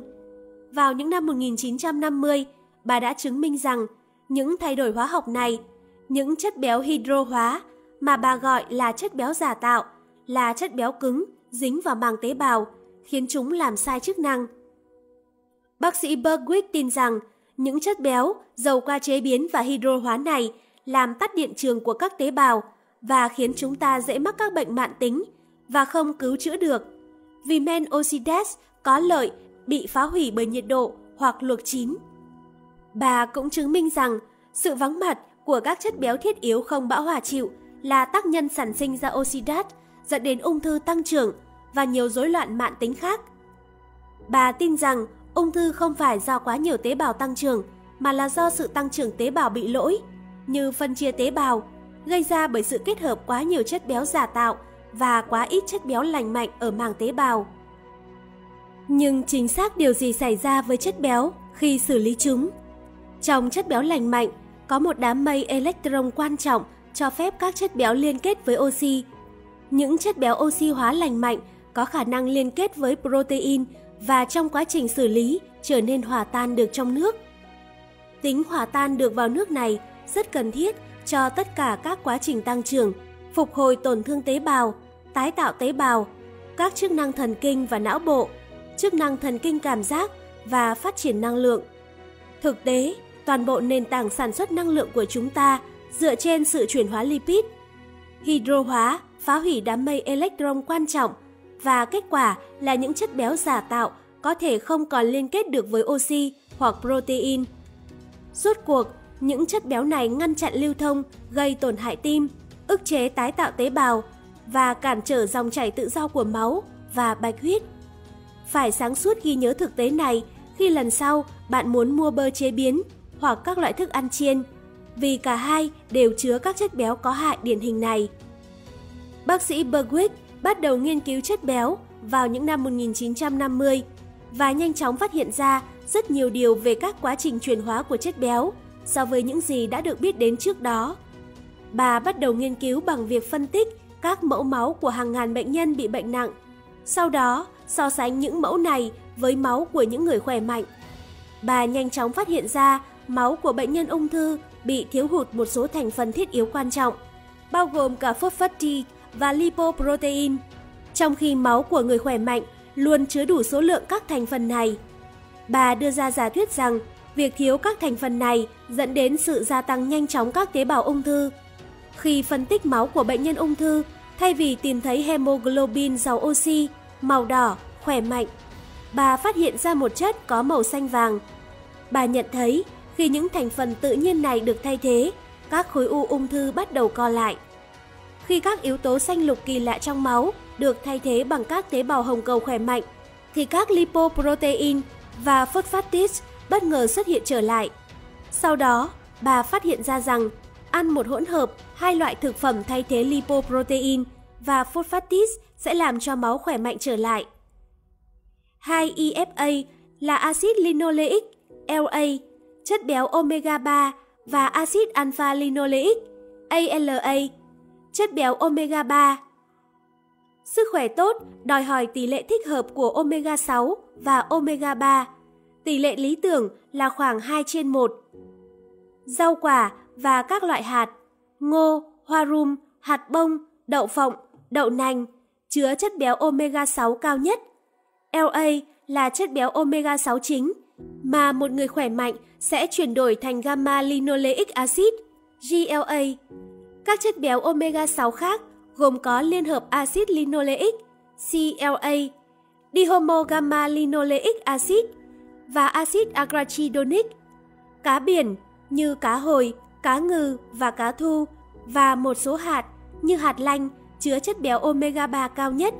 ALA là chất béo omega 3 chính mà một người khỏe mạnh sẽ chuyển đổi thành axit eicosapentaenoic EPA và sau đó thành axit docosahexaenoic DHA và axit docosapentaenoic DPA. Bergwick tin rằng bệnh mạng tính là do cơ thể thiếu EFA, trong đó có đầy đủ electron và liên kết với oxy và protein. Khi được hấp thụ vào thành tế bào, chúng kéo oxy vào trong tế bào và khi liên kết với protein gốc lưu huỳnh, chúng trở nên hòa tan trong nước. Đây là lý thuyết đằng sau chế độ ăn Bergwick. Tính hữu ích của oxy trong cơ thể có thể được kích thích bởi các lipoprotein, protein giàu lưu huỳnh và axit linoleic. Trong cuốn sách Liệu pháp oxy, Ed McCabe bày tỏ quan điểm của ông về EFA. Các tế bào hồng cầu trong phổi thải bỏ carbon dioxide và hấp thụ oxy. Sau đó, chúng được vận chuyển đến vị trí tế bào thông qua các mạch máu. Tại đó, chúng giải phóng oxy vào huyết tương. Oxy giải phóng này được hút vào các tế bào bởi cộng hưởng của các axit béo. Nếu không, oxy không thể tự nó vào trong tế bào. Electron giàu axit béo đóng vai trò quyết định trong hô hấp enzyme. Đó là nền tảng của quá trình oxy hóa tế bào. EFA kết hợp với các protein giàu lưu huỳnh, chẳng hạn như trong format làm từ sữa đã gạn kem, tăng sự oxy hóa của cơ thể. Vì các electron vốn được bảo vệ cho đến khi cơ thể đòi hỏi năng lượng. Tất nhiên, như bạn có thể đoán được, bác sĩ Bergwick bị khủng bố vì công trình của bà. Chỉ cần nghĩ về khoản tiền lợi nhuận mỗi năm của ngành công nghiệp chất béo và dầu, quá trình hydro hóa là trọng tâm của cả hai ngành công nghiệp này và lý thuyết của bác sĩ Berwick dựa trên nền tảng rằng chất béo hydro hóa đóng góp vào sự hình thành các tế bào ung thư. Rốt cuộc, bà bị cản trở tiếp tục nghiên cứu và bị ngăn chặn công bố các kết quả khám phá. Chính bà đã nói, tôi có lời giải đáp cho bệnh ung thư, nhưng các bác sĩ Mỹ không lắng nghe. Họ đến đây quan sát các phương pháp của tôi và cảm thấy ấn tượng. Sau đó, họ muốn ra một thỏa thuận đặc biệt để có thể sở hữu phương pháp này và kiếm thật nhiều tiền. Tôi không làm điều đó, vì vậy tôi bị tẩy chay ở mọi quốc gia. Một số nguồn cung cấp protein giàu lưu huỳnh là các loại hạt hành, hẹ, tỏi, đặc biệt là format không kem và sữa chua. Dầu hạt lanh tốt nhất phải mới nguyên, ép nguội, sạch, lỏng, ướp lạnh và chưa tinh chế. Một trong những thương hiệu tốt nhất là dầu hạt lanh Berlin. Hỗn hợp pha trộn dầu hạt lanh và format không kem nên là một phần trong chế độ ăn của bệnh nhân ung thư. Bạn chỉ cần trộn một cốc format không kem sạch với 2 đến 3 muỗng dầu hạt lanh, trộn chúng với nhau và để hỗn hợp trong vài phút. Điều này sẽ chuyển đổi omega 3 tan trong dầu thành omega 3 tan trong nước. Cũng là một ý tưởng hay nếu xay hạt lanh tươi rồi cho thêm vào hỗn hợp. Điều quan trọng cần lưu ý là không phải riêng các loại thực phẩm giàu ifas hay các protein giàu lưu hình có thể mang lại hiệu quả. Đấy là vì các loại dầu phải liên kết với các protein trước khi oxy được liên kết và cơ thể có thể tiêu hóa hỗn hợp này. Nhờ nỗ lực không biết mệt mỏi của bác sĩ Berwick mà giờ đây chúng ta biết được chất béo dầu điện electron tương tác với các protein giàu lưu hình để liên kết oxy và thúc đẩy chuyển hóa hiếu khí, dẫn đến khôi phục sức khỏe. Theo bác sĩ chuyên khoa u bướu và cựu chuyên gia tim mạch, bác sĩ Dan Roem, bà ấy, bác sĩ Berwick, đã xua tan hoài nghi ban đầu của tôi. Ung thư có thể dễ dàng chữa khỏi, liệu pháp điều trị có kết quả ngay lập tức. Các tế bào ung thư yếu ớt và dễ bị tổn thương. Điểm phân giải sinh hóa chính xác được bà xác định vào năm 1951 và đặc biệt chính xác trong thí nghiệm cũng như trên cơ thể sống. Chế độ ăn này không còn nghi ngờ gì nữa là chế độ ăn chống ung thư thành công nhất trên thế giới. Bill Henderson đã điều trị hơn 1.000 bệnh nhân ung thư giai đoạn cuối. Yếu tố quyết định trong phác đồ điều trị của ông là chế độ ăn Berwick. Ông là tác giả của hai cuốn sách xuất sắc là Nhẹ nhàng đánh bại ung thư và Thoát khỏi ung thư. Bill là một người tuyệt vời và sẽ huấn luyện bạn qua điện thoại. Phác đồ của ông gồm một số đặc tính rất tiên tiến, khiến nó trở thành một trong những liệu pháp điều trị ung thư hiệu nghiệm nhất hiện thời. Ông tập trung vào chế độ ăn chống ung thư nghiêm ngặt, một trong những lý do mà rất nhiều người đã được chữa khỏi bằng cách sử dụng liệu pháp điều trị của ông. Và đúng như tên gọi, đó cũng là một trong số những liệu pháp điều trị nhẹ nhàng nhất. Bất cứ ai chọn phác đồ Berwick nên sử dụng phác đồ Bill Henderson. Cuốn sách của ông có thể được mua tại www.beating gạch ngang cancer gạch ngang gently.com Lưu ý rằng nếu đang theo phác đồ Berwick, bạn không được dùng Protosen vì nó hoạt động theo cách ngược lại. Ngoài ra, không dùng bất kỳ sản phẩm nào từ chuối bao bao hoặc mãng cầu xiêm vì các quả này làm giảm ATP và có thể bù trừ vào chế độ Berwick. Select Berwick đây là một trong những liệu pháp điều trị ung thư thay thế mạnh nhất, không độc hại và có hiệu quả cao. Cốt lõi của liệu pháp điều trị này là Select, đa khoáng chất, đa amino acid, thực phẩm bổ sung đa vitamin, cộng thêm một số sản phẩm chống ung thư. Select được tạo nên bởi nhà hóa sinh học tên là Fred Acorn. Ông bị ung thư tuyến tụy giai đoạn cuối năm 1976. Hiện ông vẫn còn sống và là chủ tịch Quỹ Nghiên cứu Ung thư Quốc gia. Select cho thấy những kết quả tuyệt vời trong điều trị ung thư cấp. Mike Brentas, thành viên hội đồng quản trị của Quỹ Nghiên cứu Ung thư độc lập, đã bổ sung thực đơn Berwick, vitamin B17, hạt mơ và nước ép vào Select, biến nó thành một liệu pháp điều trị rất mạnh. Bột Select Như đã đề cập, sản phẩm chủ chốt của phác đồ này là một loại bột gọi là Select. Nó đã cho thấy kết quả tuyệt vời với tất cả các loại ung thư. Bệnh nhân ung thư nên bắt đầu bằng cách nhanh chóng tăng lên đến 4 muỗng mỗi ngày. Tất nhiên, trẻ em dùng liều nhỏ hơn. Bệnh nhân cấp tính cần tăng lên từ 6 đến 8 muỗng mỗi ngày. Select đôi khi gây táo bón, thế nên hãy dùng 3 viên nang dầu gan cá tuyết cùng với Select mỗi lần uống. Vỏ hạt mã đề và nước ép rau củ tươi cũng giúp làm giảm táo bón. Select có thể được mua tại www.select.org. Kích vào Product, sau đó chọn một loại bột hỗn hợp pha trộn. Tôi khuyên bạn nên trộn nó với nước ép nho tía. Người ta cũng bán các sản phẩm này dạng viên nang. Chế độ Unberwick Phần trước của cuốn sách đã nêu chi tiết về chế độ Unberwick, vì vậy tôi sẽ không dành nhiều thời gian để nhắc lại ở đây. Tuy nhiên, tôi xin nhấn mạnh rằng bạn không nên dùng Select và chế độ Unberwick liền nhau trong vòng 1,5 giờ. Ngoài ra, phải dùng dầu gan cá tuyết, Select và dầu hạt lanh với chế độ Unberwick. Vitamin B17 Tôi sẽ nói kỹ hơn về vitamin B17 ở những trang sau, nên tôi chỉ trình bày ngắn gọn ở đây. Vitamin này là độc chất, có khả năng chọn lọc các tế bào ung thư. Vì vậy, hoàn toàn thích hợp với phác đồ này. Khuyến cáo bạn nên ăn hạt quả mơ hơn là dùng các dạng thuốc của vitamin này.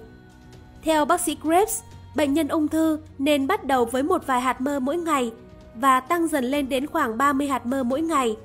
Tốt nhất ăn khi đói và ăn giải ra trong ngày giữa các bữa ăn. Ăn khoảng 10 hạt giữa bữa sáng và bữa trưa, sau đó thêm 10 hạt giữa bữa trưa và bữa tối, rồi 10 hạt nữa trước khi đi ngủ. Nước ép rau củ hữu cơ Cũng như với thực đơn Berwick và vitamin B17, tôi sẽ giải thích về nước ép tươi trong một phần khác của cuốn sách. Vì vậy, tôi sẽ không đi vào chi tiết quá nhiều ở đây. Chỉ cần nhớ rằng nước ép rau hữu cơ rất quan trọng vì hai lý do chính. Trước hết, các loại rau chứa rất nhiều các chất dinh dưỡng chống ung thư điển hình và là hóa chất có nguồn gốc thực vật. Ngoài ra, với việc lấp đầy dạ dày bằng nước ép rau hữu cơ và tươi, bạn sẽ không có nhiều khoảng trống cho thực phẩm độc hại mà nhiều người thích ăn, chẳng hạn như soda, bánh rán và khoai tây chiên. Không cần thiết phải kiêng nước ép. Bệnh nhân ung thư phải uống hàng ngày khoảng 30 g nước ép rau tươi cho mỗi 1,8 kg trọng lượng cơ thể. Vì vậy, người nặng 90 kg cần có 1,4 kg mỗi ngày. Người 70 kg cần 1,1 kg, vân vân. Khuyến cáo bạn chia nước ép thành nhiều lượng nhỏ và uống trải ra trong ngày, không uống toàn bộ nước ép một lần. Ánh nắng mặt trời, vitamin D. Xem các chương sau để biết thêm thông tin về vitamin D. Khuyến cáo bạn cần 30 phút ánh nắng mặt trời mỗi ngày, nếu có thể. Không sử dụng kem chống nắng vì nó lọc bỏ ánh sáng hữu ích và còn gây ung thư. Làm sạch gan khi dùng phác đồ Select Berwick, chắc chắn bệnh nhân ung thư cấp sẽ cần phải kích thích gan để làm sạch các độc tố thu được từ các bộ phận khác của cơ thể. Theo liệu pháp Gerson và điều trị của bác sĩ Kelly, thải độc cà phê được khuyến nghị vì cà phê sẽ mở các ống dẫn mật ra và kích thích sản xuất mật trong gan. Vậy mỗi ngày nên thực hiện bao nhiêu lần? Có người cần vài lần, có người chỉ cần một lần mỗi ngày. Tất cả phụ thuộc vào tình trạng gan của bạn. Hầu hết chúng ta đều có gan bị quá tải với các độc tố. Vì vậy rất có thể mỗi ngày bạn sẽ cần thải độc cà phê 3 lần hoặc nhiều hơn. Bạn tôi, Mike Vrentas, là nhà nghiên cứu liệu pháp điều trị ung thư thay thế, đã phát triển phác đồ này. Trang web của ông là www.selectbergwick.com. Nếu quyết định theo phương pháp này, bạn phải truy cập vào trang web của Mike và nghe tất cả các đĩa CD ông ấy giải thích về phương pháp này. Ông ấy cũng sẵn sàng tư vấn qua điện thoại. DMSO, MSM, Cesium Chloride, DMCC. Dimethyl sulfoxide, DMSO là sản phẩm không độc hại, 100% nguồn gốc tự nhiên từ gỗ. Methyl sulfonimethyl, MSM là DMSO gắn thêm một nguyên tử oxy vào nguyên tử lưu hình và tạo thành một phân tử có hai nguyên tử oxy đính kèm. MSM có trong trái cây tươi, rau củ, sữa tươi, nước ép lúa mì non và cây nha đam. Cả DMSO và MSM đều có đặc tính khá dễ hòa tan trong cả dầu và nước. Trong cuốn sách này, tôi sử dụng thuật ngữ DMSO để chỉ cả hai chất này, vì theo nhà hóa sinh bác sĩ David Craig, thì trong cơ thể DMSO và MSM tạo nên lẫn nhau, nên về cơ bản không thể phân biệt các hiệu ứng sinh hóa của chúng. DMSO được giới thiệu vào năm 1960 như một tác nhân chữa bệnh bởi một nhóm nghiên cứu do bác sĩ Stanley Jacob đứng đầu tại trường y khoa của Đại học Oregon. Trong nghiên cứu đó, DMSO được trộn với himetocilon, một loại phẩm nhuộm màu tía, và tiêm cho các bệnh nhân ung thư. Mục đích của nghiên cứu này là xác định những tế bào nào sẽ hút DMSO.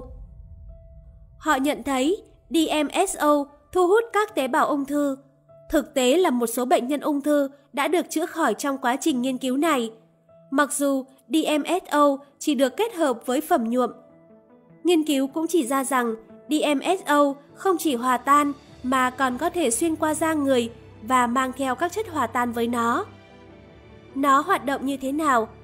Theo bác sĩ David Gregg, trong cơ thể, DMSO hình thành trạng thái cân bằng với MSM, dạng oxy hóa của DMSO, và sự kết hợp đó trở thành hệ thống vận chuyển oxy, tăng cường chuyển hóa hiếu khí. Trong 4 thập kỷ qua, hơn 10.000 bài báo về những tác động sinh học của DMSO đã xuất hiện trong các tài liệu khoa học. Tất nhiên, như các nhà y tế hành nghề tự do khác, bác sĩ Kelly cũng phải chịu bức hại từ mafia y tế và những kẻ ngáng đường. Ông bị ban hành lệnh cấm điều trị bất cứ thứ gì, kể cả răng miệng. Khi vi phạm lệnh này, ông đã bị tống giam. Tòa án Texas cũng cáo buộc ông phân phối bất hợp pháp tập sách tự xuất bản của mình, có tựa đề Một giải pháp cho ung thư. Điều này khiến bác sĩ Kelly là bác sĩ đầu tiên và duy nhất bị cấm xuất bản theo quyết định của tòa án. Mặc dù ông đã yêu cầu phúc thẩm lên tòa án tối cao Hoa Kỳ, cho rằng quyền của ông đã bị vi phạm trắng trợn, nhưng phán quyết không thay đổi. Cuối cùng, ông phải chuyển phòng khám đến Mexico. Chẳng ngạc nhiên, phác đồ liệu pháp chuyển hóa, enzyme của ông bị Hiệp hội Ung thư Hoa Kỳ liệt vào danh sách đen liệu pháp chưa được kiểm chứng vào năm 1971 và vẫn duy trì đến ngày nay. Bác sĩ Kelly mất năm 2005. Trước khi qua đời, ông đã viết một cuốn sách nhan đề Ung thư, chữa bệnh nan y không phẫu thuật, hóa trị hoặc xạ trị. Cuốn sách này thậm chí còn hay hơn cuốn đầu tiên của ông và có trên amazon.com. Công trình của ông hiện được bác sĩ Nicolas Gonzalez tiếp tục. Ông điều hành một bệnh viện ở New York. Trang web của ông là www.drgonzalez.com Cá nhân tôi quen biết bác sĩ Gonzalez và rất muốn giới thiệu phòng khám của ông. Trà ACX Bà tôi, Helen Kate, tất cả chúng tôi chiều mến gọi bà là Mama Helen, được chuẩn đoán bị ung thư giai đoạn cuối vào năm 1988. Tôi không chắc bà tìm hiểu ở đâu, nhưng gần như ngay lập tức bà bắt đầu pha trà ACX. Tôi nhớ những lần đến nhà bà ở San Antonio và giúp bà pha trà, đổ đầy những chai nước màu hổ phách và bỏ vào tủ lạnh. Bà uống đều đặn. Dù sao, Mama Helen sống thêm 10 năm nữa với ung thư giai đoạn cuối. Theo tôi, chủ yếu là nhờ kết quả của việc dùng trà SGX. Tôi không biết nguyên do, nhưng bà đã ngừng uống trà khoảng 2 năm trước khi qua đời. Trở lại năm 1922, một y tá người Canada tên là Rennie Casey nhận thấy một số vết sẹo trên ngực của một phụ nữ lớn tuổi.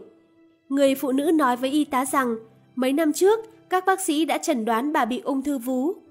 Tuy nhiên, người phụ nữ không muốn mạo hiểm phẫu thuật và cũng không có tiền chi trả. May mắn thay, bà gặp được một thầy thuốc già Ấn Độ nói với bà rằng có thể chữa khỏi bệnh ung thư cho bà bằng trà thảo dược. Người phụ nữ kể với Keishi về các thành phần trong trà. Khoảng một năm sau, Keishi đang tản bộ cùng với một vị bác sĩ đã về hưu. Ông chỉ một loại cỏ dại phổ biến và nói Y tá Keishi, nếu mọi người sử dụng thứ cỏ dại này, sẽ rất ít hoặc không có bệnh nhân ung thư trên thế giới. Thứ cỏ dại này, cây me chua, là một trong là một trong các thảo dược trong công thức của vị thầy thuốc đó. Bác sĩ đã theo dõi con ngựa của ông tự chữa ung thư bằng cách liên tục chăn thả ở một khu riêng biệt của đồng cỏ, nơi mọc cây me chua. Năm 1924, Keishi muốn thử nghiệm trà với người gì được chẩn đoán mắc bệnh ung thư dạ dày giai đoạn cuối, có tiên lượng sống không quá 6 tháng. Casey đã xin phép bác sĩ Fisher thử trà với dì bà và ông đồng ý. Dì bà uống trà thảo dược hàng ngày trong 2 tháng và đã phục hồi. Thật ngạc nhiên, dì bà sống thêm 20 năm nữa. Casey cũng đã thử nghiệm trà cho mẹ bà được chẩn đoán mắc bệnh ung thư gan giai đoạn cuối với tiên lượng sống không quá 2 tháng. Đáng ngạc nhiên là mẹ bà sống thêm 18 năm nữa. Bác sĩ Fisher và y tá Keishi ngay lập tức bắt đầu điều trị bệnh nhân ung thư bằng thứ trà thần diệu ấy. Sau này được bà đặt tên là Esric, đảo ngược từ Keishi. Bà chữa khỏi cho hàng ngàn bệnh nhân ung thư giai đoạn cuối bằng trà Esric trong khoảng giữa những năm 1920 đến cuối những năm 1930. Lúc cao điểm, Keishi thăm khám đến 600 bệnh nhân một tuần. Đa số những người bà điều trị khi đến đều có thư của các bác sĩ xác nhận họ bị ung thư nan y hoặc giai đoạn cuối và y học chính thống không thể chữa được. Thông thường, y tá Keishi cho bệnh nhân điều trị ACX miễn phí. Sau khi tin đồn về kết quả ấn tượng của bà lan sang Hoa Kỳ, một thầy thuốc chẩn đoán hàng đầu tại Chicago giới thiệu Keishi với bác sĩ John Woofer, trưởng khoa ung thư tại trường đại học y khoa Northwestern. Năm 1937, Woofer sắp xếp cho Casey điều trị 30 bệnh nhân ung thư giai đoạn cuối, theo chỉ đạo của năm bác sĩ. Bà đi lại từ Canada, qua biên giới tới Chicago, mang theo những chai nước thảo dược mới chuẩn bị. Sau 18 tháng giám sát điều trị liệu pháp EGX, các bác sĩ Chicago kết luận hỗn hợp thảo dược kéo dài cuộc sống, co rút khối u và giảm bớt đau. Vì liệu pháp điều trị miễn phí của bà rất hiệu quả, vào năm 1938, những người ủng hộ bà đã thu thập được 55.000 chữ ký cho một kiến nghị trình lên cơ quan lập pháp Ontario để trà ASIC trở thành liệu pháp điều trị ung thư chính thức. Bà đã thất bại vì thiếu ba phiếu. Casey đã không nhận thức được ảnh hưởng rộng lớn của Big Pharma và Big Medicine, những kẻ đã và vẫn đang quan tâm đến kiếm tiền hơn là giúp đỡ mọi người. ASIC rẻ và không độc hại nó có thể ảnh hưởng đến lợi nhuận béo bở khổng lồ tạo ra từ Big Ba. Casey liên tục chơi trò mèo vần chuột với các quan chức y tế liên bang Canada. Họ đòi hỏi các xét nghiệm lâm sàng, nhưng bà kiên quyết từ chối tiết lộ công thức, trừ khi nhận được bảo đảm chính thức rằng AGX sẽ không bị tức khỏi những người cần đến. Vì lòng trung thành của bà dành cho những người nhờ cậy mình, các nhà chức trách không đưa ra được sự đảm bảo đó. Vì vậy, bà không bao giờ tiết lộ công thức. Ngay cả trung tâm nghiên cứu ung thư lớn nhất thế giới, trung tâm ung thư tưởng nhớ Sloan Kettering ở New York cũng không thể thuyết phục Casey tiết lộ công thức. Một đoàn các bác sĩ đến thăm bà tại Canada, xem xét hồ sơ các ca bệnh và nói chuyện với bệnh nhân, gây sức ép buộc bà bán công thức cho họ. Bà được đề nghị những khoản tiền lớn để thương mại hóa AGX, nhưng lại từ chối tất cả ngoại trừ các thanh toán tối thiểu cho dịch vụ của mình. Không hề ngạc nhiên Casey bị bức hại nặng nề và liên tục bị đe dọa bắt giữ. Cuối cùng, do sợ bị truy tố, bà đóng cửa phòng khám năm 1942 và sống ẩn giật. Rini Casey mất năm 1978 ở tuổi 90. Trước khi mất, bà đã ký chuyển quyền sử dụng công thức EGX cho hai nơi, công ty cổ phần Resperin ở Toronto, để thử nghiệm, sản xuất và phân phối. Và người bạn thân lâu năm là bác sĩ Charles Bruce ở Cambridge, Massachusetts, giám đốc phòng khám Bruce và bác sĩ riêng của cựu Tổng thống John Kennedy. Bác sĩ Bruce bị ung thư ruột già và khỏi hoàn toàn sau khi điều trị Esric. Bruce đã có lần nói, tôi biết Esric có tiềm năng, nó có thể giảm nhẹ, kiểm soát và chữa khỏi bệnh. Rini Casey chưa bao giờ công bố công thức của bà Người duy nhất bà tin cậy để hỗ trợ làm AGX là người bạn tốt nhất của bà, Mary McPherson, người thuộc lòng công thức. Bất cứ ai truy cập Internet cũng có thể kiểm tra công thức SGX mà Casey giao cho Mary McPherson. Chỉ cần truy cập Jeremy M. McCasey Memoritoroms tại www.octagonalhouse.com và chọn SGX, bạn sẽ thấy công thức sau. 6. 1 phần 2 gốc rễ cây ngưu bàng thái thành miếng. Trong nhiều thế kỷ, rễ cây ngưu bàng đã được coi như một máy lọc máu hiệu quả, làm trung hòa và loại bỏ chất độc ra khỏi cơ thể. Các nghiên cứu đã cho thấy hoạt tính chống khối u trong cây ngưu bàng. Các nhà khoa học Nhật Bản đã cô lập thuộc tính chống đột biến trong cây ngưu bàng mà họ gọi là yếu tố B. Một thông báo nội bộ của WHO tiết lộ cây ngưu bàng có tác dụng chống HIV. 450g lá cây me chua, cả rễ. Cây chi tách lá me chua làm thảo dược chính của Asiac. Nó hòa tan các khối u ung thư. Lá cây me chua chứa aloe emodin, một chất tự nhiên có hoạt tính quan trọng chống bệnh bạch cầu. Ngoài ra, nó còn chứa chất chống oxy hóa là thuốc lợi tiểu. Nhớ lấy cả rễ cây me chua, chúng tốt và rất cần thiết. 1 phần tư cốc bột vỏ cây du trơn Cây du trơn nổi tiếng với đặc tính làm dịu. Nó làm giảm viêm như viêm họng, tiêu chảy và các vấn đề về tiết niệu. Nó chứa beta sitosterol có hoạt tính chống ung thư. 28,35 g bột rễ đại hoàng thổ. Đại hoàng thổ đã được chứng minh là có hoạt tính chống khối u. Nó là thuốc lợi tiểu, chống viêm và kháng khuẩn. Cách chuẩn bị trà Egeric cũng vô cùng quan trọng. Egeric là trà sắc, không phải là trà pha nhúng. Pha nhúng là thả túi trà vào một cốc nước nóng. Nói chung, pha nhúng thường trích xuất các vitamin và các loại dầu dễ bay hơi. Sắc được sử dụng để trích xuất các khoáng chất từ rễ, vỏ cây hoặc hạt bằng cách đun sôi trong vài phút và sau đó ngâm cho thảo mộc tiết ra trong vài giờ. Các doanh nghiệp thường bán hàng giả EGX ở dạng rượu ngâm, thảo dược trong rượu hoặc viên nang gelatin. Điều đó không phải là EGX vì EGX là trà sắc. 1. Sử dụng một ấm thép không dỉ, đậy chặt ấm và đun sôi 1 phần 2 cốc hỗn hợp thảo mộc với 3,78 lít nước tinh khiết không bị clo hóa trong 10 phút. 2. Tắt lửa, ngâm cho thảo dược tiết ra trong 12 giờ. 3. Ra nhiệt để trà bốc hơi nhưng không sôi. Để dược thảo nguội đi trong một vài phút. 4. Chắt trà nóng vào bình chứa vô trùng. Bã có thể sử dụng làm thuốc đắp chữa bệnh. 5. Cho trà vào tủ lạnh để chữ dùng lâu dài. Sử dụng phương pháp đóng hộp rồi đun sôi cả hộp và cất giữ ở nơi tối, mát mẻ, khô ráo. Để phòng ngừa, uống 30 đến 60 gram mỗi ngày, pha loãng với 1 phần 2 cốc nước nóng. Phải uống thật nhiều nước, ít nhất là 2 lít mỗi ngày để giúp đẩy sạch độc tố ra khỏi cơ thể bạn. Nếu bị ung thư, bạn nên dùng ECX 3 lần mỗi ngày. Không ăn hoặc uống bất cứ thứ gì, trừ nước, một tiếng trước và sau khi uống. Trà ECX tương thích với các liệu pháp điều trị ung thư thay thế khác, ngoại trừ cancer. Không dùng Protocell TM với trà ECX vì chúng thường trung hòa lẫn nhau. Thông tin đáng tin cậy nhất trên Internet về trà ECX có thể tìm thấy tại www.healthfreedom.info Sược canceresx.html Tôi khuyên bạn vào phần những câu hỏi thường gặp.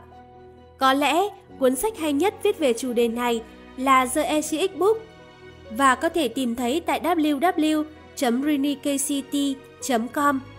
Nếu có ý định sử dụng liệu pháp điều trị này, bạn thực sự nên mua sách.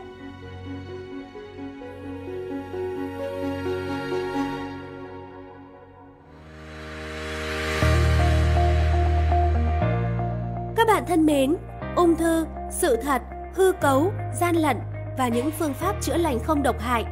Cuốn sách đã được tái bản 6 lần ở Mỹ, nhận được sự hưởng ứng của đông đảo độc giả tại Mỹ và các nước khác trên thế giới. Vì khối kiến thức to lớn trong nội dung cuốn sách có thể mang những điều bổ ích đến cho bệnh nhân trong điều trị ung thư và cho tất cả những người khỏe mạnh trong phòng ngừa bệnh ung thư, bạn nên đọc cuốn sách này. Dĩ nhiên, những quan điểm hay nhận xét của tác giả hoàn toàn mang tính cá nhân dựa trên hiểu biết của mình về thực tế điều trị ung thư tại Mỹ hay một vài nơi khác. Nên chúng ta không thể coi đây là một cẩm nang bách khoa duy nhất và thẩm quyền nhất về điều trị ung thư, mà chỉ nên coi là tài liệu tham khảo, bổ sung kiến thức cho chúng ta. Hy vọng những kiến thức mà cuốn sách mang lại sẽ giúp các bạn hiểu rõ hơn các vấn đề y học phức tạp về ung thư, dinh dưỡng và sức khỏe toàn thể. Sức khỏe trong tay bạn, hãy yêu quý bản thân mình và những người thân yêu bên cạnh bạn. Cuối cùng, xin chào và hẹn gặp lại các bạn trong số tiếp theo của Reading Books với chủ đề Biết hỏi mới là giỏi, 5 câu hỏi đơn giản thay đổi cuộc đời. Chúc các bạn luôn thành công, hạnh phúc, bình an